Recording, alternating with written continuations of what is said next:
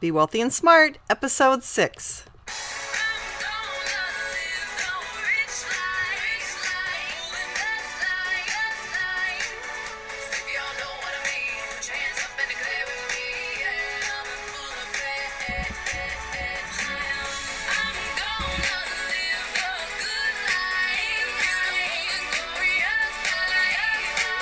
Step into a world of wealth and financial freedom without budgets, or bosses on Be Wealthy and Smart.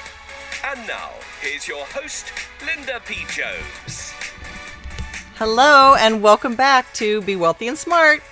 I'm Linda P. Jones, America's Wealth Mentor, empowering women and men worldwide to financial freedom. This episode is the third step to wealth. I can't believe we're already on the third step. We're halfway there. On our last shows, we learned the first and the second steps. The first step was to create a wealthy mindset, and that's because really the way you think is the foundation of all wealth. And it's so important, and that's something that I really learned when studying millionaires and building my own wealth was how do you think and what do millionaires do to keep themselves positive? The second step to wealth is to save a nest egg, and that's because you need to have some capital where you can invest it and start growing your money. So, those were the first two steps that we talked about. Now we're going to talk about the third step. And the third step is to find a mentor, someone who can show you the ropes how to create wealth because they have done it. On this show, you're going to learn what a mentor is, why it's a good idea to have a mentor, where to find a mentor, who not to use for your mentor, how to select a mentor, and I'm going to share with you a wealth experience, which was when I attended the Berkshire Hathaway shareholder meeting. So I went to that a few years ago, and I'm going to share with you some of the details, what it was like, and just give you the feeling that you're there. So, first, what is a mentor? Remember when you were learning to ride a bike or to swim and you had someone there showing you actually what to do? Well, in a way, they were kind of being a mentor. They were a teacher. They were someone who knew how to do it and they were showing you how to do it. And that really shortens your path. If you think about it, it could have taken a really long time to learn how to ride a bike or learn how to swim if you didn't have someone there showing you how to do it. So it can really diminish the time that it takes you to learn something. And a mentor is showing you what they know, which also includes their mistakes. Because mistakes are an important part of learning, and there's something that you should learn from a mentor. They should tell you what didn't work for them so that you can avoid making the same mistakes. A lot of people don't want to talk about their mistakes. They just want to talk about what they do right and you know, have it look like everything just was effortless and perfect. But, you know, life just isn't that way. And we all make mistakes. And I shared with you the very first investment that I really tried was a mutual fund. And I thought I was doing everything the right way.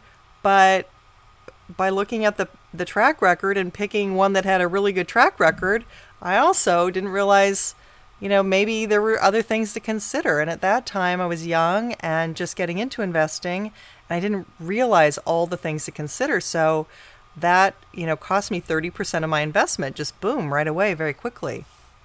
So I want to share with you mistakes too, because it's important for you to learn from other people's mistakes. And a mentor also can save you time and effort because trying to figure out things on your own, especially while you're working or have your own business, can be incredibly frustrating and time consuming and stressful. And we don't want you to do that. I just want you to be able to have the financial freedom that you want and have the rich life that you want to be able to do the things that you'd like to do, whether that's traveling or having a fabulous house or paying for your kids' college or contributing to charity and setting up a foundation or whatever that might be but we want to try and make it easy for you. We all have limited time because all we have is time. So, by being smart with our time and learning how to shorten the path, I think that's an important part of a mentor. It can also be very fun, and I think it's important to have someone that is you have fun learning from because what good is it if you're bored or if you're not having a good time learning? And it's also got to be really practical. Something that can be step by step or in small bites that you can really learn easily. So, how to select a mentor? One of the things to look at is has the mentor accomplished what you want to accomplish? And this is so important because as a mentor myself and as a, a business coach in some cases to some of my clients, I constantly say you cannot coach or teach someone something you haven't done yourself. And yet I see that that's out there in so many ways. But they need to have accomplished what you want to accomplish. It's not enough that they are that they think they're an expert or they made it part of the way or they accomplished some of it. No, they have to have accomplished everything that you want to accomplish in order to be a mentor. A mentor should also be aligned with what you need. So when you're looking to select a mentor, make sure that what they share is easy to understand. It's something that's not too complicated. They're not speaking over your head. They're not, you know, going into some minute detail that you can't grasp yet. But make sure they make it easy to understand. Make sure that they're giving you their time and their patience. That they're not getting frustrated with you and causing emotional uh, problems on your end by them sort of ruffling your feathers. So make sure that they're patient with you. I think a good mentor, too, rewards your successes. Now, not everyone is always going to have success. Of course, you're going to have some failures. You're going to have some things that you don't feel comfortable doing or can't do yet or aren't sure about yet. And maybe you have success in one area, but you didn't really accomplish everything you wanted to. And that's okay. It's important, I think, to praise people to success and make sure that you're telling them, hey, good job for the things that you did do, even though you didn't get to do everything on your list. So I think it's important that a mentor stays positive. They help you overcome fear because certainly that mindset is so important. And fear is something that everybody struggles with. It's just something that is part of our nature and part of how we're raised and part of everything that we experience. There's it seems like there's fear attached. I mean, just watching television, there's so much fear on television that's perpetuated. Movies and, you know, just everything. So there's so much fear and so many things trying to get our attention. You know, when you think about a commercial, they really try to disturb us into thinking that we need their product. So they're either trying to get our attention by doing something really crazy or something shocking or something that is fearful to us, you know, like having a you know, having someone fall off the side of a mountain or something and and you're like, "What?" and then and then you see that there was a net beneath them and they're okay or something like that, but they shock you with this fear and it's just so around us all the time. So you want to have someone that can help you overcome the fear that is just inherent in everything that that goes on, and and that we carry with us from our childhood as well. And you want to know is your mentor still relevant? If they've done what it is you want to do, is what they've done still relevant? Is the way they've done it still relevant? So you want to make sure that that still works. And you also, when you're selecting a mentor, want to look at do they have a process that you can learn? So, do they have uh, a way that they can teach you a particular way to do the thing that you want to learn? Also, are they being clear with you? And if you are wanting to learn something, are they being really clear with what you want to learn? Are they teaching you the thing you want to learn? Or are they teaching you something that they want to teach you? So make sure that your agenda and their agenda are aligned. And also make sure it's on your time frame when you're available and when they're available and you're not having to go around their busy schedule. Now, there's lots of different ways to look at mentors. You can look at people on television or in books. Uh, certainly, I would consider some of my early mentors were people that I read their books and I love that in terms of mentorship. uh, it was really helpful for me to read Think and Grow Rich and to read mindset books and to read investment books and to read how to buy stocks and to read about real estate investing and all different kinds of things. And that was really great. But I really also learned about business from hiring a mentor myself, several mentors actually, and really made some leaps ahead when I was able to work with mentors and have them really show me the ropes in a business and how to monetize my business, have basically showed me my whole business in a box at that time, which was, you know, working with people individually and then in groups and then at live events and then having a mastermind and products and services and all of that. I learned that all from mentors. And that saved me a tremendous amount of time and effort and probably a lot of money too from making mistakes myself and not really understanding what to do. So I'm a big proponent of mentors as well. But it depends, you know, what it is you actually want to learn and what it is that you're hiring them to teach you for. Make sure that what they're an expert in is what you really want to learn. I mean, there's people that are financial advisors, but they do have some biases because typically they're selling investments, and so that does create a conflict of interest. And also sometimes when people are selling investments, you know every every nail needs a hammer you know every um, everything looks the same and every answer can be the same. So you want to really make sure that you're getting a mentor who is understanding your particular situation and isn't trying to sell you an investment. Um, i think that's really important. So who not to use? So i just mentioned don't use someone who is trying to sell you an investment also, don't use someone who hasn't done it themselves, as I mentioned earlier, but there's a lot of financial people out there that are actually journalists and they write about wealth building, but they actually have never done it for themselves. You also want to look at who do you relate to. If someone doesn't, if you don't relate to them or they don't inspire you or they don't make you believe that you can do it on your own, then look at that as well. Look at the personal side of it you know, there are some that might irritate you or feel like they're talking down to you, and that's definitely not someone you want to use as a mentor. Some mentors may be just familiar with one path to wealth, and ask yourself is that the right path for you? And is this the right time in the cycle to be the right place to be investing? So I would just look at all of that and think about who is going to be the best mentor for you. Of course, I would honored, be honored to be your wealth mentor. It's my mission, passion, and purpose to show you how to build wealth, and I've done it, so you're in the right place. I had started this podcast so that I can really show people what are the steps to wealth and help them really understand because the one thing I looked for when I was looking to start wealth building was what are the actual steps? Like, where is that manual that says, here's step one, here's step two, here's step three? I couldn't find one. So that's why I created the six steps to wealth. And at one point, I actually had eight steps, but I've condensed them into six.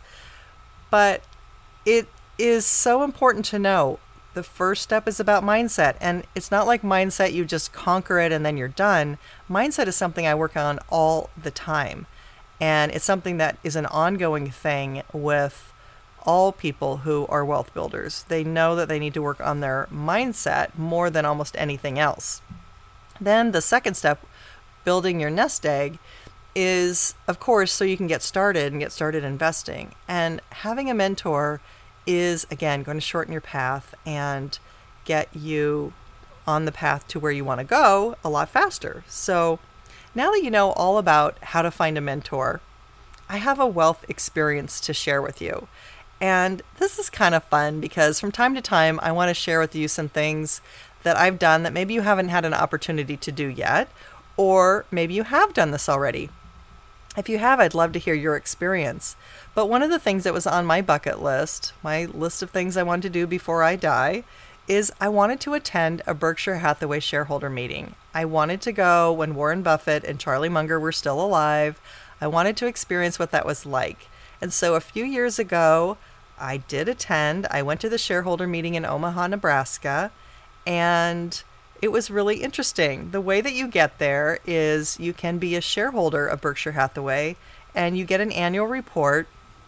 And from that annual report, you can get up to four tickets to attend the Berkshire Hathaway shareholder meeting. Uh, regardless of the number of shares you own, regardless of the share class that you own, you can get four tickets. Well, nowadays, I guess some people are selling them on eBay. So you don't even have to be a shareholder anymore in order to attend. So I hear. Um, I don't know if if they are restricting that now or if that will ever change in the future, but uh, I do hear that you don't even have to be a shareholder. You can purchase the tickets. It was held at what was the Qwest Center at that time. It's now called the CenturyLink Center Arena and it's a big arena, just like any arena. And Warren and Charlie are basically at a long table on the floor of the arena, and at that ground level, there is um, kind of a. It seemed like that was where the sort of first time investors with him, the people that that had been with him for years and years, maybe and are billionaires too, uh, probably Bill Gates was seated down on the floor. Uh, they had a lot of security down there. So there were chairs on the ground floor that uh, were high security. And then there, there, there were the arena seats, and that was packed, of course. And we didn't get there early enough to get an arena seat. I wish we had known how crowded it was going to be. But what happened was it was so crowded that a lot of people were overflowing into the TV monitors that were outside in the walkways, you know, outside in the main open areas of the out the external um, exterior of the arena. Uh, you know, where you where you buy hamburgers and you go and sit at a table, that kind of a thing. That those were all crowded too. So those were packed. So the ground floor was packed, the all the arena seats were packed, and then outside where the TV monitors were were also packed. So there was standing room only. It was kind of like attending a rock concert, only you're not attending a rock concert because there's no music, but there was um, the content like you were at a board meeting, I would say. But Charlie and Warren were very wonderful. They were warm and gracious, and how they do the questions are they have journalists devise questions and they have the audience submit questions and then the questions are selected and Warren and Charlie do not see the questions before they're asked. So they just have to respond to whatever questions are asked. And you know, they're just they're so fun, they're so bright and they had, you know, great things to say. They had funny jokes, little quips. Um, some serious things about investing or their opinion. Uh, you know, it was it was very good. It it it does kind of go on for a long time. I'll tell you, it was a long day, um, but it was really fun to see and see them there and experience everything that that entailed. You know, the Berkshire Hathaway shareholder meeting. It was very fun. So it was really neat to hear them and see them in person and really see these rock stars of investing because uh, that's what they are, even in their 80s. The other thing that was really interesting about the Berkshire Hathaway shareholder meeting was um, people attending were, you know, normal people as well as journalists, Wall Street money managers, people who handle family offices, investment geeks, probably some gawkers, maybe too. But there were all kinds of people there who were lovers of investing and of Warren and Charlie and their style and their success. And it was just really fun to people watch and see all who was there. So the night before the meeting, they actually had a big barbecue, and it was in a big white tent outside. They had a band, a live band, and open bar. It was kind of like attending a county fair. It sort of felt like that. And very down home, you know, chicken, baked beans, salad, that kind of barbecue stuff. And people could talk and share stories, and people were really friendly. It was just a really nice party. So they had a big party the night before, and then they had the meetings the next day and uh, they, you know, really just did a good job with everything. And at the um, at the what was the Qwest Center too, the CenturyLink uh, Center now they down below where Warren and Charlie were, down in the lower level, I was kind of surprised because I didn't realize that they had this sort of bazaar set up with all of the shops that Berkshire Hathaway owns, you know, little shops from the companies that Berkshire Hathaway owns. So you could buy See's candies. Uh, they had, you know, a bookstore selling all these books about Berkshire Hathaway and other things. They had um, NetJets, of course, their airplane leasing company was there and had a big display about how to lease jets. And the fun thing, okay, this is really cool, was they they told us that if we wanted to go and tour the jets, that they had brought some jets over to the airplane hangar and we could go tour the jets. So they had a little shuttle bus that took us from the center over to the airport. And of course, I had to go. And uh, we got to go into the airplane hangar and tour the Gulfstream jets. And there were other brands of jets, but I was most interested in seeing the Gulfstreams because I've heard about them and they're sort of famous for being, you know, like a, a Rolls Royce or Bentley of jets. Um, and it was so fun to go on and tour them. And there were long lines of people waiting to tour all these jets, but they had, I don't know, maybe seven, I think, there. So it was really fun. And, uh, you know, I was teasing the captain. He was standing at the bottom of the stairs before we got on in his uniform, his pilot's uniform. And he's, he's like, So where are we going today? And I, you know, was teasing him, Oh, we're going to Paris today. And, you know, it's going to be a great day. We're going to have a fun fun time flying over there for dinner. And um, so we were having a good time with bantering back and forth. But the Jets were amazing and just, it was incredible. It was such a dream.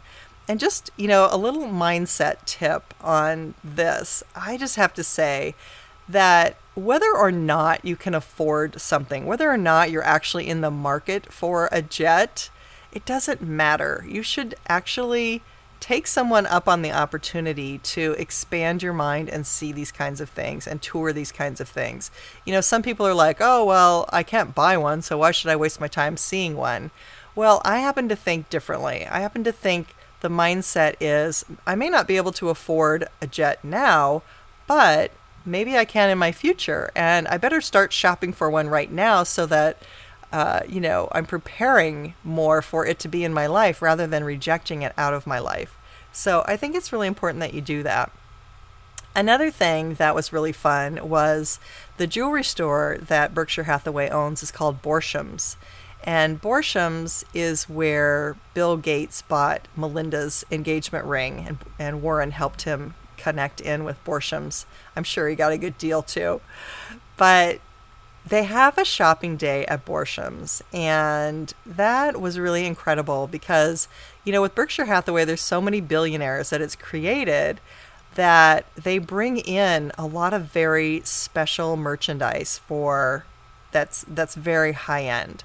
So things you would never in a million years see in a regular jewelry store, like pink diamonds that are worth $25 million, they had. And I got to try on. So, once again, it's take that opportunity to try on something or shop for something or be open to looking at something, even if it's not something you're going to be able to buy. So, yeah, $25 million pink diamond. It was pretty spectacular and pretty fun to try on and pretty cool that they just let you try it on. Of course, there's tons of security there, but that was really neat. And I hear the hottest thing right now are diamonds that are inscribed with Warren Buffett's signature. So there's like, even on like a half carat diamond, they inscribe it with a laser. They put his signature on there, and I hear that these things are flying out the doors at Borsheim. So that's kind of the cool latest thing. That's kind of fun. Um, and they have other jewelry there, lots of nice jewelry that they give you really good discounts on. So I actually did buy some really nice earrings while I was there and enjoyed um, looking at the display. They did a really good job. So also, they had a nice brunch and they had uh, some fun entertainment. Warren is really into chess and bridge and table tennis. So they had a three dimensional chess match going on with Warren and this U.S. chess champion, which is pretty cool, Patrick Wolff. And then he also blindfolds himself and plays six tables of chess at the same time. I mean, the guy is unbelievable. You have to see it to to believe it. It's incredible. They also had a table tennis champion there. Uh, they had bridge tables there. Warren was playing bridge. So it was sort of like food, fun, and finance. I mean, it was really a big party. It was really well done. You really felt special. It was really cool. I have to say, although I really enjoyed myself, it was one of those things that I'm glad I went. I'm really glad I had the opportunity to go while Warren and Charlie are still alive, but I really don't feel the need to go again.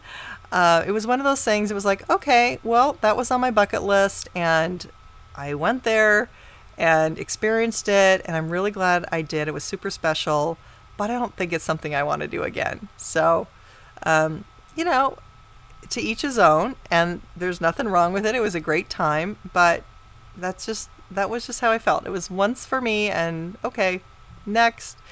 So um, it was really fun though. If you haven't gone, I really encourage you to go. If you have gone, I'd love to hear your feedback and your experiences. And if you're an annual goer, maybe you, maybe you go every year, and you know maybe you love it and experience it and have a lot of friends that go and have a reunion each year. I don't know, but um, I'd love to hear your experience. Well, so today what, what we learned was what is a mentor and why it's a good idea to have a mentor and how to find a mentor, who not to use as a mentor, and how to select a mentor. So this week, your or this episode, your action step is to write what's important for selecting your wealth mentor in your wealth journal. Write who your wealth mentor is and why, or if you have more than one, who they are. So keep that wealth journal going. These are things that I'm going to give you action steps uh, at the end of every show, and they will often involve your wealth journal. So if you haven't started your wealth journal yet, I really encourage you to pick up a blank book or start it online in a in a uh, a Word file, or uh, just take a blank piece of paper. Doesn't matter. Doesn't have to be fancy, but just start your wealth journal. Start keeping notes about what you're thinking about money and wealth, what you're learning about money and wealth. You know, the steps that we're going through are the one, two, three, four, five, six of how wealth is created. And once you have an understanding of that, I hope that it really inspires you to see that it's not as difficult as you might think. And that you can see where you are on the path to wealth, and you can see where you need help, and you can see maybe where you've been stuck, or why you haven't had the success you've wanted, or why you have had the success you've had. So, you know, these steps are really going to be clarifying. They're not probably, you know, earth shattering in something that's different that I teach, but it is something that's really clear. They are step by step. This is how wealth is built. And in my world when I was young of wondering why are some people rich and why are other people not rich, these six steps are what I really found to be the answer to that question. So I'm sharing them with you so that you can really dig into this and really see how wealth is created. And then you'll be able to plug in some of the things that will work on a timely basis for you and based on your experience and what else is going on with you. Um, how much cash you're starting with, how much expertise you have in certain areas, how much time you have to devote to it. All of those things are going to go into you know how you're building your wealth and they're going to impact how you build your wealth so i'm going to give you the tools i'm going to share with you the easy steps so that you can see wealth building doesn't have to be overwhelming and financial freedom is something that is within your reach. And it's my mission passion and purpose to have that happen for you. So thank you so much for joining me today. If you're eager to start on the first step to wealth your wealthy mindset go on over to my website, bewealthyandsmart.com, and sign up for 20 days to a wealthy mindset. These are daily emails with videos, audios, and information to help you change your thinking from lack to wealth in 21 days. Because how you think is the foundation for all wealth. And it's so important to get to everything else we're doing. So you want to get started now removing your limiting beliefs. So that's bewealthyandsmart.com. Until next time, live the good life and be wealthy and smart. Thank you for listening to Be Wealthy and Smart with Linda P. Jones. Share the wealth and tell your family and friends about the show. Check out our website, blog, and social media for more riches at www.bewealthyandsmart.com.